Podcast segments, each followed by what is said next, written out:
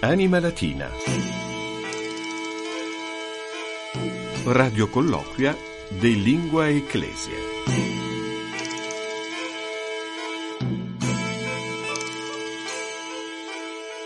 Anima Latina, nunc etiam in undis, ic Fabius cola grande ex frequensis stationis radiofonice vaticane. Salvete, ben trovati all'ascolto della 121esima puntata del nostro Vademecum radiofonico settimanale dedicato ai cultori della lingua latina e in generale della cultura classica, ai cultori della lingua ufficiale della Chiesa, un programma sui generis et ante litteram che vuole in qualche modo far sì che le nostre radici eh, spirituali, culturali restino ben salde, che davvero torniamo alla cultura classica per capire anche l'umanità di oggi, per vivere il presente e il futuro con la saggezza della letteratura, degli scritti degli antichi, ma quando parliamo di lingua latina non parliamo solo dell'antichità romana, parliamo ovviamente del Medioevo, del Rinascimento, parliamo della letteratura eh, cristiana, parliamo del gergo ecclesiale ecclesiale, parliamo dell'ufficio lettere latine della segreteria di Stato che ci aiuta in questa trasmissione, ma intanto saluto la collega che conduce con me da tempo immemore questo programma, Maria Milvia Morciano. Salve Fabio, salvete omnes. E nonostante questo siamo giovanissimi noi, no? Perché eh, sì. da tempo immemore si immagina dei conduttori no, anziani, anni. invece siamo degli adolescenti. Come un adolescente, padre Antonio Salvi, frate minore cappuccino, a lungo anche responsabile dell'ufficio lettere latine e oggi eh, collaboratore prezioso di quell'ufficio e che aiuta anche noi di Anima Latina. Padre Antonio, ben ritrovato in trasmissione. Eh, ben trovati a voi. Saluto anche tutti gli ascoltatori. Padre Antonio, eh, da tanti anni all'ufficio Lettere Latine, abbiamo detto cultore dell'epigrafia medievale eh, marchigiana in particolare, perché sì. lei arriva proprio dalle Marche, ma lei a lungo ha anche insegnato però. Sì, Comunque, prima di... Eh... eh era un, un, docente severo? O... No, no, no, no, piuttosto diciamo, indulgente. Infatti so che i suoi alunni, perché ne ho conosciuti alcuni, la ricordano con, con molto affetto, insomma. Sì, sì. Ancora adesso ne incontra qualcuno? Mm, raramente perché mm. io insegnavo nelle Marche. Eh, ah, ecco. Però qui anche a Roma ha avuto degli allievi in qualche modo, insomma, che ha un po' istruito su, sul lavoro anche del vostro ufficio. Sì, allievi che poi sono passati tanti anche nel, nel mio ufficio, forse più anziani di me, uh-huh. a cominciare dall'abate Egger.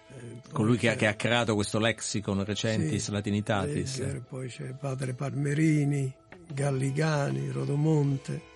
E poi il suo amico padre Foster. Il padre Foster, purtroppo che anche lui è deceduto. Insomma, lei potrebbe scrivere un po' la storia di questo ufficio. Sì. Va Padre bene. Foster e poi avevamo un'amicizia abbastanza profonda, nel senso che andavamo anche a, ricercare questi luoghi della classicità. Facevate questi viaggi didattici? Questi viaggi, sì, mm. leggendo diciamo, i passi che, rispettivi a quel luogo. Allora, con padre Antonio Salvi andiamo come sempre in, innanzitutto a tradurre un tweet in lingua latina di Papa Francesco. Eh, con Maria abbiamo scelto un tweet dall'account chiocciola pontifex underscore ln del 28 aprile 2023. Tamquam planta fecunda ad diem quem vivimus cum varietatibus et provocationibus eius vocamur carpendum. Ad evangelium in eo serendum vocamur ad ramos mali exicatos ob trucandos et ad fructum ferendum iter hashtag iter apostolicum. Cioè viaggio apostolico, perché questa frase Papa Francesco l'ha pronunciata nella concattedrale di Santo Stefano di Budapest il 28 aprile 2023, proprio eh, nel corso del suo 41esimo viaggio apostolico nel paese eh, ungherese. Il Papa ha detto Benedetto, ehm, proprio parlando con eh, il clero, i vescovi, i sacerdoti, i diaconi, consacrati e le consacrate, ha detto questa parola importante. Siamo dunque chiamati a raccogliere come una pianta feconda il tempo che viviamo, con i suoi cambiamenti e le sue sfide, perché proprio attraverso tutto ciò, dice il Vangelo, il Signore si avvicina. Qui è un po' una, una sintesi di questa frase, comunque proprio come una pianta feconda, tamquam planta fecunda, siamo chiamati ad accogliere il tempo che viviamo. Come diventa in latino questa, questa frase? Mm. Qui dice addiem, mm-hmm. quem vivimus, addiem carpendum e poi qui c'è la, l'eco di, mm. eh, di Orazio, carpe diem, no? Ah, quindi il, il, siamo chiamati a, a, a, vivere il tempo, mm. ah, ah, ok, ad accogliere il tempo che viviamo, anzi. Eh. Ah, è vero, qui c'è la citazione oraziana. Mm-mm. E poi nonostante appunto i tempi difficili che vanno curati come potare i rami secchi del male, eh, in modo che sia feconda. Cioè, cioè siamo chiamati aspetto, a seminare sì. in questi tempi il, il, Vangelo, ad Evangelium, Evangelium in eo serendum. serendum sì. eh, a quindi, seminare. Il quindi nonostante... Sero. Sero, Serui in altro, Quindi altro, a, altro e, siamo chiamati anche a potare i rami secchi sì. ad ramos mali exiccatos obstrucandos. Sì, modo... a troncare i mali secchi, e cioè i rami secchi del male. E invece a portare i frutti, eh. et ad fructum ferendum. Eh, è un vero scioglilingua questo, mm. questo tweet, sì. eh, che però poi ha un concetto molto profondo, detto con poche parole, come solo il latino sa fare. Passiamo ai neologismi. Poco fa parlavamo dell'abbate Egger che ha creato questo lexicon recentis latinitatis con termini latini moderni per così dire. Effettivamente le dighe, forse anche nell'antichità, bisognerebbe fare una storia dell'ingegneria per capire quando sono state costruite le prime dighe, ma comunque oggi la parola diga in latino si può tradurre come moles oppure agger curiose queste parole, le conosceva queste parole? Eh sì, questa moles sarebbe i moli anche de, de, de, del porto sono. Ah, certo, eh, esatto, sì, sì, sì. Ager è quella, quel terrapieno che facevano mm. quanto, nei castra, no? Per, per, di protezione, ma sono tutti termini monumentum, bene, a, a bene, questo è un altro significato, a bene sono le briglie. Mm. Quindi, fermare qualcosa, imbrigliare qualcosa, sì. ok. Quindi ah, è curioso che la stessa parola moles da cui deriva il molo, no? Perché poi mm, insomma in qualche modo è un, una, una, costruzione, un terrapieno per, per, fermare le acque, insomma. Mm-hmm. Infatti, moles opposita riguardo i fiumi, per esempio.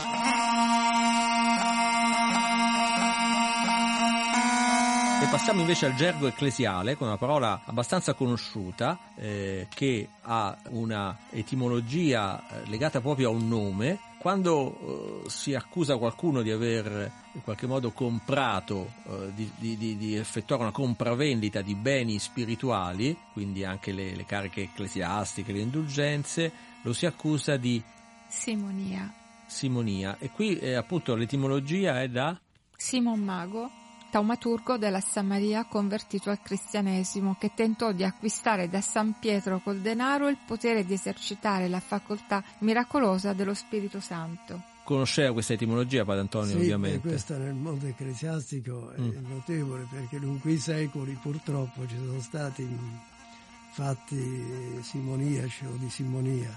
Quindi diciamo una parola conosciuta però mm. che insomma non, non viene utilizzata moltissimo oggi, quindi insomma serve, magari uno la trova in un documento, non sa cosa significa che una persona è accusata di simonia, quindi significa di compravendita di beni spirituali. Sì. Infatti c'erano anche le vendite delle indulgenze, sì. alla fine c'era tutta una... non eh, ricordo... Le, le, le, vendite dei benefici, a volte sì, purtroppo sì, anche questo è capitato. Cioè esatto avere un, episcopato, avere anche qualche beneficio della, dell'abate, le abbazie. Insomma, e quindi quando sentite questa parola la colpa è di Simon Mago, ricordatevelo. Eh sì, ecco. sì. E passiamo per chiudere a uh, diciamo una rubrica particolare che abbiamo diciamo, creato recentemente, eh, potremmo chiamare la rubrica dei falsi anglismi, cioè quelle parole che sembrano di origine anglosassone, in realtà sono parole latine. E qui c'è una parola addirittura eh, che ehm, viene ormai pronunciata spesso all'inglese, anche se in realtà eh, la sua pronuncia più corretta sarebbe il latino, come succede esatto. con tante parole, anche se poi questo è appunto sindacabile perché derivando poi dal vocabolario inglese è giusto anche pronunciarla all'inglese. Comunque mm-hmm. la parola è? In latino audit che viene pronunciata audit. E che sarebbe un audit? Una valutazione. Ok. Eh, per avere delle prove, mm, si fa soprattutto nelle, nelle aziende eh, delle prove mh, mm, per valutare, per valutare okay. sì, ma anche il caso se, di se, audit se un, lavoro è stato fatto bene fatto o male bene o no, sì, delle prove oppure c'è anche l'audit clinico eh, quando nella sanità. Per vedere appunto se quindi da auditor o eh, viene detto auditor o valutatore la figura professionale che ha le caratteristiche personali e la competenza per effettuare un audit quindi una valutazione però viene da un verbo latino. È un verbo latino, sì, audit. Audit, audire. Che significa ascoltare. ascoltare. ascoltare. Anche quella azienda, non so se si può dire, l'Audi, che, ah. è, che, che è la, la, la, la nota... Delle, delle auto? Sì, automobilistica. Perché l'inventore o il primo padrone, diciamo, si chiamava Horsch. Mm-hmm. Horchen in, in, tedesco significa ascoltare. Ah. Siccome questo diceva che Horch chi lo capisce, allora l'ha tradotto in latino. Eh. Audi. Ah. Bella curiosità, padre Antonio. Molto Grazie. carina, sì. Non lo sapevo. E chiudiamo dunque con questa chicca di padre Antonio Salvi, questa prima parte della 121esima puntata di Anima Latina. Grazie padre Antonio per essere stato con noi. Uh, a ritrovarla presto. Sì, alla prossima volta. Intanto ringraziamo tutti gli ascoltatori e poi vi invitiamo a seguire questa trasmissione. Grazie. Error conditio, votum cognatio, crimen, cultus disparitas, vis, ordo, ligamen, onesta. Che cosa me ne faccio del vostro latinorum? Via, caro Renzo, non andate in collera. Se non sapete le cose abbiate pazienza, rimettetevi a chi le sa. Io vorrei vedervi contento. Ah, quando penso che stavate così bene.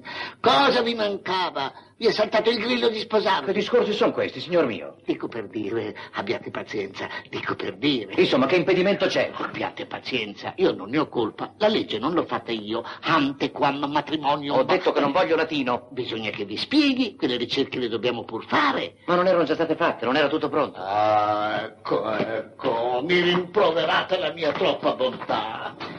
Abbiate pazienza qualche giorno.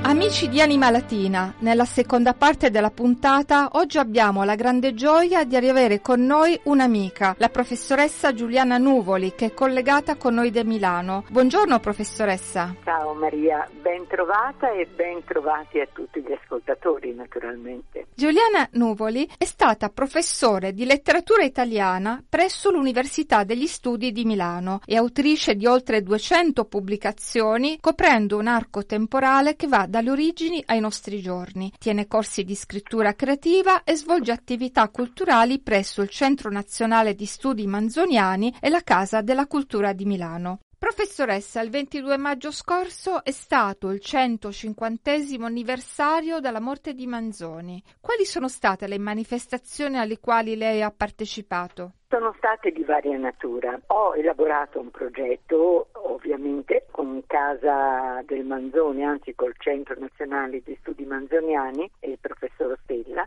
un progetto che è stato patroneggiato in qualche modo e anche in parte, solo in piccola parte perché i soldi pubblici sono sempre pochi, sponsorizzato dal Municipio 1, cioè dal cuore di Milano. Questo progetto è articolato in quattro momenti diversi. Uno, forse il più consistente, dedicato alle scuole. Ho fatto nel mese di maggio 16 incontri con le scuole, per metà negli istituti e per metà li ho portati a casa del Manzoni. Eh, un secondo frammento eh, riguarda invece eh, Manzoni e la musica, tre incontri a cui hanno partecipato sia cittadini milanesi sia studenti. Il terzo frammento è uno spettacolo di cui ho scritto il testo che narrerò, accompagnata dalla musica di Virginia Sotera, è Le donne di Manzoni che faremo a casa dei Manzoni. E poi c'è un quarto frammento che è quello che verrà svolto in autunno perché già il mese di maggio e di giugno sono stati pazzeschi come intensità di incontri che faremo in giugno sugli itinerari non dei promessi sposi, cosa più o meno nota, ma della vita di Manzoni, quindi le case, le farmacie, varie abitazioni, luoghi in cui, per esempio, il ridotto della scala in cui andava a giocare d'azzardo e questi sono i quattro frammenti. Devo dire che Manzoni è stato molto utile, intenso e produttivo soprattutto nelle scuole, perché quando parli con i ragazzi, naturalmente sto parlando della fascia di età fra i 14 e i 19 anni, quando parli con questi ragazzi così come dei fragili alberelli che hanno bisogno, disperatamente bisogno di sponde costruttive, Manzoni in questo caso, come del resto Dante, funziona perfettamente. Ed è stata una risposta, l'ultimo incontro in ordine cronologico l'ho fatto proprio stamani, è stata una risposta che davvero non mi aspettavo. Questa generazione è una generazione meravigliosa. Un aspetto senz'altro particolare di Alessandro Manzoni è l'uso che lo scrittore fa del latino, che ricorre spesso nelle sue opere, tanto che tutti ricordiamo il latinorum diventato proverbiale. sì, è vero. Allora, il latinorum è la versione che utilizza il potere per sottomettere gli altri. Il latino è la lingua dei potenti, il latino è la lingua, diciamo, dei sapienti che se lo tengono ben stretto per evitare che la massa possa capire qualcosa. Insomma, è il fumo di cui parlava Guicciardini che deve esistere fra il palazzo e la piazza perché il palazzo possa esercitare il potere come vuole senza nessun impedimento. Di latino più volte Manzoni parla, soprattutto quando si riferisce all'uso della lingua, alla forma ottimale della lingua, ma ricordo soltanto due punti che naturalmente saranno fra i più noti del romanzo. Uno è in, subito nel primo capitolo, quando i bravi incontrano Don Abbondio e il curato dice loro ma eh, ditemi cosa devo fare se non devo sposare questi due e loro rispondono suggerire a lei che sa di latino, a lei tocca. E quindi in, in, un modo in qualche modo ironico ma anche grottesco loro dicono affari suoi insomma lei è il sapiente e si muova. Il punto il secondo punto ed è nel secondo capitolo dei promessi sposi in cui si riparla del Tino è quando Renzo va da Don Abbondio per fissare la data, eh, l'ora in realtà e la modalità del matrimonio e vede che Don Abbondio tergiversa e tira in ballo formalità a destra, a sinistra. E Renzo dice: Ma di cosa state parlando? Che cosa sono questi impedimenti dirimenti? Co- cosa vuole che ne sappia io? E per tutta risposta il latinorum di Don Abbondio esplode. Leggo esattamente i termini perché è, è sublime la sequenza. Error condicio votum cognatio crimen cultus disparitas sordo ligame non estas fifis affinis e quello che replica il povero Renzo ma si sta prendendo gioco di me. Cosa vuole che me ne faccia del suo latinorum e la risposta di Don Abbondio è esemplare dunque se non sapete le cose abbiate pazienza e rimettetevi a chi le sa allora, io possiedo l'uso della lingua, io possiedo il potere, tu non puoi fare niente se non accettare quello che io decido per te. È la forma più bieca di esercizio del potere e che vi viene utilizzata ancora oggi, ahimè, tenendo nell'ignoranza il più possibile la massa perché sorda, cieca e con pochi strumenti obbedisca al potente di turno. Oltre al, ai promessi sposi, ad esempio il latino appare con lo stesso intento di, non, di, di confondere, di non far capire, per esempio, eh, gli inquisitori sui poveri malcapitati nella storia della colonna infame. C'è um, un linguaggio sì. giuridico in cui venivano redatte le sentenze e eh, venivano registrati i processi. Partendo da un testo che Manzoni, non so se questo gli ascoltatori proprio lo sappiano, ha sotto gli occhi, che sono gli atti dei processi, ne ha avuti cinque, a Gian Giacomo Maria Manzoni, antenato non di suo padre perché sappiamo che è figlio di Giovanni Verri, ma del marito della madre, il conte Pietro Manzoni, che è un grandissimo, eh, direi magnifico in qualche modo, però in senso molto ironico, criminale, che è il modello della eh, figura dell'innominato. E tutti gli atti sono in latino, le sentenze sono in latino e anche l'epigrafe sulla colonna esatto. in latino. La massa non deve capire perché o di che cosa esattamente si parli, eh, se no potrebbe magari ribellarsi. No? Ecco, questa, questa, epigrafe che adesso è al Palazzo eh, Sforzesco ha una storia Sì. particolare, ma anche un, un- un epilogo bello, recente, particolare. Ce ne parla? Eh, sì, eh, molto volentieri perché è stato un atto di grande civiltà. Allora, l'epigrafe, eh, quella eh, che era sulla colonna infame, eh, fatta erigere per eh, Gian Giacomo Mora e il suo compagno, è stato un atto vergognoso. Un atto vergognoso e una decina di anni fa il professor Angelo Stella, presidente del Centro Nazionale di Studi Manzoniani, cominciò a sollevare il problema di una sorta di emendamento, di eh, ricompensa, di risarcimento che doveva essere fatto e perché doveva essere segnalato l'atto ignominioso con cui era stato torturato e ucciso Morra e non solo lui naturalmente.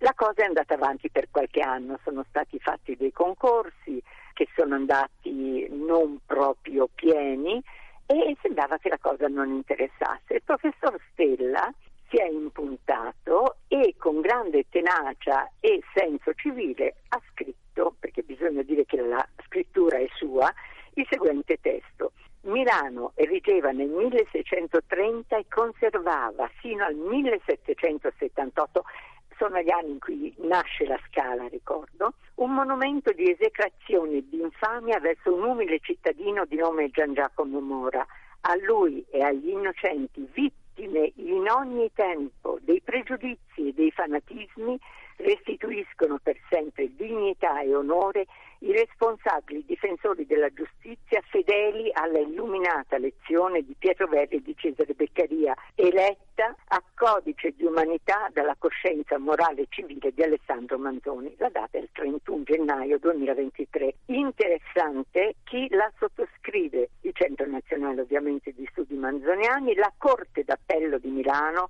e l'Ordine degli, Avvocati di Milano un gesto di civiltà e di risarcimento non solo, ripeto, per Mora, ma come viene scritto per tutti gli umili che sono rimasti vittima degli ingranaggi e della volontà e delle potere. Ed è molto interessante che appunto a un'iscrizione latina mm, non comprensibile più eh, arrivi questo atto di riparazione invece in italiano In lingua. perfettamente In lingua comprensibile. italiana, perché tutti devono capirlo, tutti devono comprenderlo e tutti Certo. devono meditare su. Allora, grazie alla professoressa Giuliana Nuvoli per essere stata con noi, aver ricordato di aver ricordato insieme Alessandro Manzoni, padre della cultura, della letteratura di tutti i tempi. Allora presto al prossimo appuntamento e magari a un altro o incontro su Manzoni o su altri padri della patria. Buon pomeriggio. Buon pomeriggio, molto volentieri a presto. Arrivederci. Grazie dunque alla professoressa Giuliana Nuvoli per averci aiutato a dare questa lettura in chiave latina dell'anniversario della morte di Alessandro Manzoni. Grazie al nostro padre Antonio Salvi dell'ufficio Lettere Latine, sed acta est fabula. Siamo giunti al termine anche di questa 121esima puntata di Anima Latina che troverete in podcast come tutte le altre su Vatican News e su Spotify.